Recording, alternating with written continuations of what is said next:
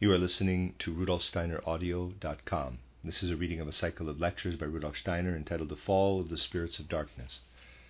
This is lecture 9, entitled The Battle Between Michael and the Dragon, given in Dornach on the 14th of October, 1917. It is necessary to let certain fundamental truths of spiritual development come to mind whenever you have gained some material, as we may call it, by way of knowledge and the like, for this will allow you to penetrate those fundamental truths more deeply. In the last days, we have considered all kinds of ideas which may explain the events of our time, at least to some extent. We have, therefore, acquired a number of ideas concerning present developments. We can put these together with fundamental truths, which we already know from certain points of view but which can be penetrated more deeply if we approach them again following further preparation. I have frequently spoken of the significant break which occurred in the spiritual development of the peoples of Europe and America in the middle of the 19th century, and especially in the 1840s. I have pointed out that this was the time when the materialistic point of view came to its peak, with the peak was reached in what we may call a way of grasping dead outer facts with the intellect, refusing to enter into living reality. Let me read that part again. I think there's a word missing.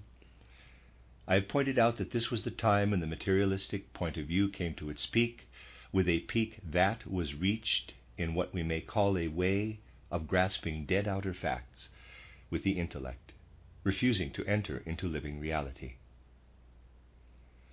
The deeper sources of such events, and today we are very much involved in their after effects, which will continue to have an influence for a long time to come, must be sought in the world of the Spirit. And if we investigate the processes in that world which have come to outer expression in the event of which I have just spoken, we have to point to a struggle, a real war in that world, which began then and came to a certain conclusion for the world of the Spirit by the autumn of 1879. To have the right idea about these things, you must visualize a battle which continued for decades in the spiritual worlds, from the 1840s until the autumn of 1879. This may be called a battle which the spirits who are followers of the spirit belonging to the hierarchy of archangels, whom we may call Michael, fought with certain Ahrimanic powers. Please consider this battle to have been in the first place a battle in the spiritual world. Everything I am referring to at the moment relates to this battle fought by Michael and his followers against certain Ahrimanic powers. A good way of strengthening this idea, especially if you want to make it fruitful for your life in the present time, is to have it in your mind's eye that EYE, that the human souls who were born exactly in the fifth decade of the 19th century actually took part in this battle between Michael's followers and the Ahrimanic powers when they were in the spiritual world. If you think on this, it will give you a great deal of understanding of the outer and inner destiny experienced by these individuals, and above all of their inner constitution. The battle thus took place in the 40s, 50s, 60s, and 70s, and came to a conclusion in the autumn of 1879, when Michael and his followers won a victory over certain Ahrimanic powers. What does this signify? To see something like this in the right way, we can always call on an image which humanity has known throughout its evolution the fight between Michael and the dragon. This image has come up again and again in the course of evolution. We may characterize it by saying that every battle between Michael and the dragon is similar to the one in the 1840s, but it is about different things, harmful and damaging things. We may say that a particular crowd of Ahrimanic spirits seek over and over again to bring something into world evolution, but they are always overcome. And so they also lost the battle in the autumn of 1879. And as I said, This was in the spiritual world. But what does it signify that the powers of the dragon, this crowd of Ahrimanic spirits, are driven down into the human realms, banished from heaven to earth, as it were? Losing the battle means they are no longer to be found in the heavens, to use the biblical term. Instead, they are to be found in the human realms, which means that the late 1870s were a particular time when human souls became subject to Ahrimanic powers with regard to certain powers of perception. Before this, these powers were active in the spiritual realms and therefore left human beings more in peace. When they were driven out of the spiritual realms, they came upon human beings. And if we inquire into the nature of the Ahrimanic powers which entered into human beings when they had to leave the realms of the Spirit, the answer is the Ahrimanic materialistic view with its personal, mark this well, its personal bias. Materialism had, of course, reached its peak in the 1840s. But in those days, its impulses were more instinctive in humans, for the crowd of Ahrimanic spirits still sent their impulses from the spiritual world into human instincts. From the autumn of 1879 onward, these Ahrimanic impulses, powers of perception and of will, became the personal property of human beings. Before this, they were more of a general property. Now they were transplanted to become personal property. We are thus able to say that due to the presence of these Ahrimanic powers from 1879 onward, personal ambitions and inclinations to interpret the world in materialistic terms came to exist in the human realm. You only have to trace some of the events which have arisen because of personal inclinations since then, to understand that they resulted when the archangel Michael drove the dragon, that is, the crowd of Ahrimanic spirits, from the realms of the spirit, from the heavens, down to earth. This occurrence has profound significance. The people of the 19th century and of our own time are not inclined to pay attention to such occurrences in the spiritual world and to the way in which they relate to the physical world. Yet the ultimate reasons and final impulses for events on earth can only be found if one knows the spiritual background. It has to be said that it takes a fair amount of materialism, even if dressed up as idealism, to say, quote, in terms of eternity, what does it matter if so and so many tons of organic matter will perish as the war is allowed to continue? One has to feel the extent to which such a view has its roots in Ahrimanism, for its roots truly are in the realms of inner response. The philosopher Henri Lichtenberger's philosophy of tons of organic matter is one of many examples which may be quoted to show the specific forms taken by the Ahrimanic way of thinking. The deepest impulse which has been living in many human souls since 1879 is therefore one which was cast down into the human realms. Before that, it lived as Ahrimanic power in the world of the Spirit. It is helpful to look for other ways of strengthening the idea in our minds by using concepts from the material world, using them essentially as symbolic images. What happens today, more at the level of soul and spirit, had more of a material bias in very early times. The world of matter is also spiritual. It is merely a different form of spirituality. If you were to go back to very early times in evolution, you would find a battle similar to the one I have just described. As already mentioned, these battles have recurred over and over again, but always on different issues. In the distant past, the crowd of Ahrimanic spirits were also cast down from the spiritual worlds into the earthly realm when they had lost such a battle.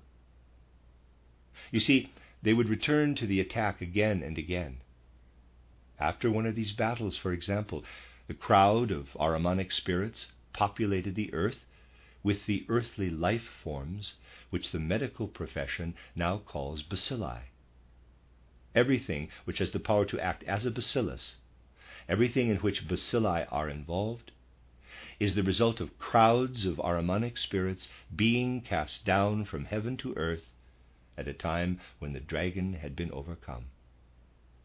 In the same way, the Ahrimanic Mephistophelian way of thinking has spread since the late 1870s as the result of such a victory. Thus, we are able to say that tubercular and bacillary diseases come from a similar source as the materialism which has taken hold of human minds. We can also compare the occurrences of the last century with something else. We can point to something which you know already from title Occult Science the withdrawal of the moon from the sphere of Earth evolution. The moon was once part of the Earth, it was cast out from the Earth.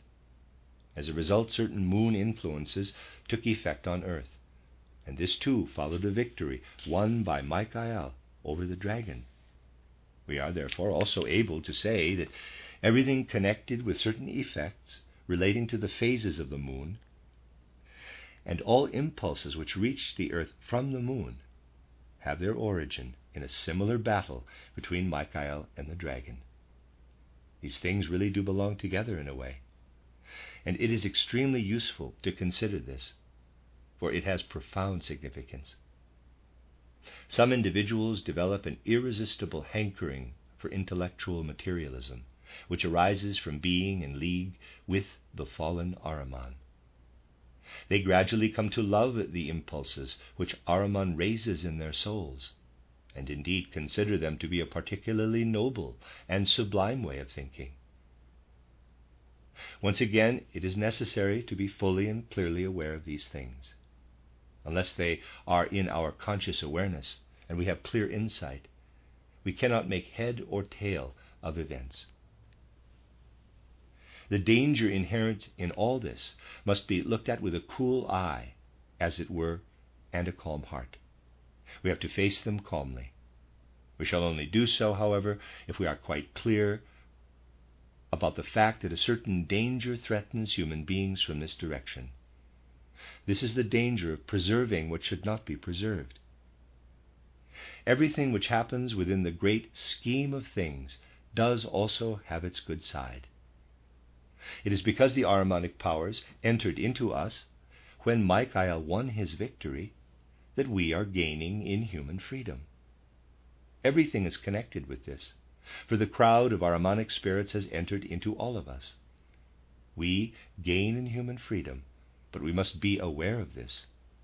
We should not allow the Ahrimanic powers to gain the upper hand, as it were, and we should not fall in love with them. This is tremendously important. There always is the danger of people continuing in materialism, in the materialistic Ahrimanic way of thinking and carrying this on into ages when, according to the plan of things, it should have been overcome. The people who do not turn away from the Ahrimanic, materialistic way of thinking and want to keep it would then be in league with everything which has come about through similar victories won over the dragon by Michael. They, therefore, would not unite with spiritual progress in human evolution, but with material progress and a time would come in the sixth post Atlantean age when the only thing to please them would be to live in something which will have been brought about by bacilli, these microscopically small enemies of humanity. Something else also needs to be understood. Exactly because of its logical consistency and indeed its greatness, the scientific way of thinking, too, is in great danger of sliding into the Ahrimanic way of thinking. Consider how some scientists are thinking today in the field of geology, for instance. They study the surface formation of the earth and the residues and so on to determine how certain animals live or have lived in the different strata. Empirical data are established for certain periods. Scientists use these as a basis for their views as to what the earth looked like thousands and millions of years ago arriving, for instance, at the nebula, at the nebular hypothesis of Kant and Laplace.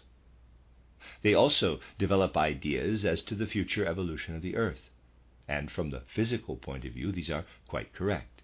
They are often utterly brilliant. But they are based on a method where the evolution of the Earth is observed for a time, and then conclusions are drawn, millions of years before and millions of years afterward. What is really being done in this case? It is the same as if we were to observe a child when it is seven, eight, or nine years old, taking note of how its organs gradually change or partly change and calculate how much these human organs change over a period of two or three years. When we, we, then multiply this to work out how much these organs change over a period of centuries. So we can work out what this child looked like a hundred years ago, and going in the other direction, we can also work out what it will look like in a 150 years. It is a method which can be quite brilliant, and is in fact the method used by geologists today to work out the primeval conditions of the Earth. It was also used to produce the hypothesis of Laplace. Exactly the same method is used to visualize what the world is going to be like according to the physical laws which can now be observed. But I think you will admit that such laws do not signify much when applied to a human being, for example. A hundred years ago, the child did not exist as a physical human being. Neither will it exist as a physical human being in a hundred and fifty years' time. The same applies to the Earth with reference to the time scale used by geologists. The Earth came into existence later than Tyndall, Huxley, and Haeckel and others reckon.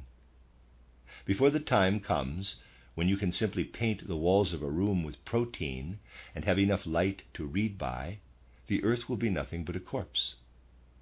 It is quite easy to work out that one day it will be possible to use physical means to put protein on a wall where it will shine like electric light so that one can read the paper. This is bound to happen as part of the physical changes, no doubt. But in fact, the time will never come, just as it will never happen that in a 150 years' time a child will show the changes, calculated from successive changes, seen in its stomach and liver in the course of two or three years between the ages of seven and nine. Here you gain insight into some very strange things we have today. You can see how they clash. Think of a conventional scientist listening to what I have just been saying. He will say this is sheer foolishness. And then think of a spiritual scientist. He will consider the things the conventional scientist says to be foolish. All the many hypotheses concerning the beginning and the end of the earth are indeed nothing but foolishness, even though people have been utterly brilliant in establishing them. You see from this how unconsciously human beings are, in fact, being guided. But we are now in an age when such things must be perceived and understood. It is necessary to link such an idea with the other ideas we have characterized today. A time will come when we must have transformed our materialistic ideas to such an extent that we can progress to a more spiritual form of existence. But by then the earth will have been a corpse for a long time. It will no longer support us and incarnations in the flesh, such as we seek today, will no longer be sought. But the individuals who have become so tied up with the materialistic way of thinking that they cannot let go of it will still sneak down to the earth and find ways of involving themselves in the activities of bacilli, the tubercle bacillus and others. But bacillary entities which will be rummaging through every part of the earth's corpse. Today's bacilli are merely the prophets, let us say, of what will happen to the whole earth in the future. Then a time will come when those who cling to the materialistic way of thinking will unite with the moon powers and surround the earth, which will be a burnt out corpse, together with the moon. For they all want for all they want is to hold on to the life of the earth and remain united with it. They do not want to take the right course, which is to progress from the earth's corpse to what will be the future soul and spirit of the earth. In our time, particularly, all these things are having an effect on many such admired, brilliant ideas and moral impulses. People christen everything moral impulse nowadays, in which the Ahrimanic and materialistic powers are alive. These have the capacity to develop into the impulses which act as numerous ties to hold human beings to the earth of their own will. It is important, therefore, to turn our attention to these things. And it is really most necessary to pay real heed to some highly respected elements which are taken as a matter of course today, such as certain laws of nature. Anyone who does not accept them is called an amateur and a fool. Certain moral and political aspirations are taken as a matter of course.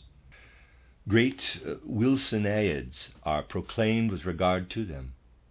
All these things have the potential to develop into something that can be characterized in the way I have just done.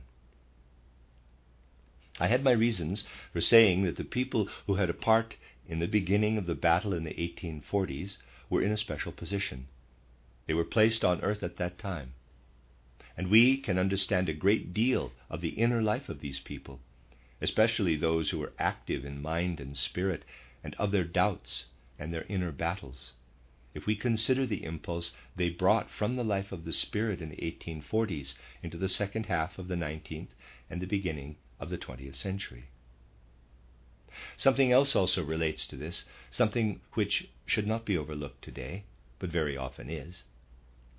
It is the belief that spiritual entities and their activities have no part in human affairs. People do not like to speak of events in human affairs having spiritual causes. Anyone who knows the real situation, however, is well aware that psychic or spiritual influences from the spiritual world on human beings here in the physical world are in fact particularly powerful at the present time. It is not at all uncommon to find people today who will tell you that a dream or something like a dream, they do not normally understand what is going on, but these are always non physical elements, drove them to a particular course of events. Psychic influences of this kind play a much greater role today than materialists are prepared to believe. Anyone who has the opportunity to go into such things will find them at every turn. If you were to take the published works of today's better poets and do a statistical analysis of how many poems have come into existence in a way for which there is a rational explanation, and how many by an inspiration, a definite spiritual influence from the other world, with the poet experiencing it in a dream or something similar, you would be surprised how great is the percentage of direct influences from the spiritual world. People are influenced by the spiritual world to a much greater extent than they are prepared to admit. And the human actions performed under the influence of the spiritual world are indeed significant ones. Now and then the question comes up quote, Why was a particular newspaper started? The individual who started it had a particular impulse from the spiritual world. If he trusts you enough to speak openly about his impulses, he will speak of a dream when you ask about the real origin. This is why some time ago I had to say here that when historians come to discuss the outbreak of this war in time to come, and use the documents of our civilization in the same way as did Ranke and other historians who went by the documents, they will never write about the most important event, which is something that happened under the influence of the spiritual world in 1914. Things go in cycles or periods. Anything which happens in the physical world is really a kind of projection or shadow of what happens in the spiritual world, except that it would have happened earlier in the spiritual world. Let us assume this line here, and there's a figure, was the line or plane separating the spiritual and the physical worlds. What I have just said could then be characterized as follows Let us assume an event. For example, the battle between Michael and the dragon happens first of all in the spiritual world. It finally comes to an end when the dragon is cast down from heaven to earth. On earth, then, the cycle is brought to completion after a time interval which approximately equals the time between the beginning of the battle in the spiritual world and the time when the dragon was cast down. We might say the dawn, the very beginning of this battle between Michael and the dragon, was in 1841. Things were particularly lively in 1845. It is 34 years from 1845 to 1879. And if we move on 34 years after 1879, we come to the mirroring event. You get 1913, the year preceding 1914. You see, the developments which started in the physical world in 1913 are the mirror image of the prime reasons for the spiritual battle. And now consider 1841 to 1879 to 1917. 1841 was the crucial year in the 19th century. 1917 is its mirror image. If one realizes that the exertions of the crowd of Ahrimanic spirits in 1841, when the dragon started to fight Michael in the spiritual world, are mirrored right now in 1917, much of what is happening now will not really come as a surprise. Events in the physical world can really only be understood if one knows that they have been in preparation in the spiritual worlds. These things are not being said to worry people or put strange notions in their heads. They are meant as a challenge to see things clearly, to resolve to make the effort to look into the spiritual world and not to sleep through events.